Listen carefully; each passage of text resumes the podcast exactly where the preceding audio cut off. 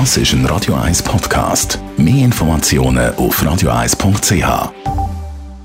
Gesundheit und Wissenschaft auf Radio 1.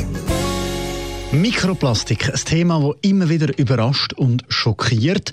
Schockierend auch die neuesten Erkenntnisse von einer Studie, die in der Zeitschrift Environmental Science and Technology veröffentlicht worden ist.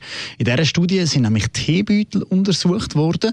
Die Forscher haben bei ihren Untersuchungen Mikroplastik gesucht. Das heisst, Plastikteile, die kleiner sind als 5 mm und auch eben runtergehen bis Nanoteile, die sind dann kleiner als 100 Nanometer. Für das hat man die ganz normalen Teebeutel, wie man sie seit Jahren kennt, Papier mit dem Schnürli dran und dem Karton und auch die neuen Hippenbeutel aus PET und Nylon angeschaut. Für das sind Teebeutel jeweils geleert und gereinigt worden und dann mit 95 Grad heißem Wasser gegossen, einige Minuten Ruhe gelassen worden und dann das Wasser untersucht. Papierbeutel haben kein nennenswertes Ergebnis geliefert.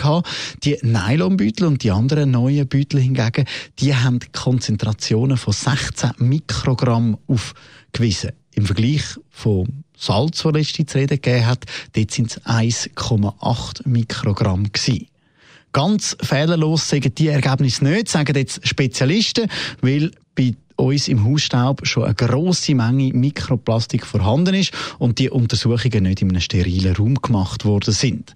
Wer aber auf ganz sicher will gehen, der muss auf auf den Dauerfilter aus Edelstahl und die losen Teeblätter wieder umsteigen.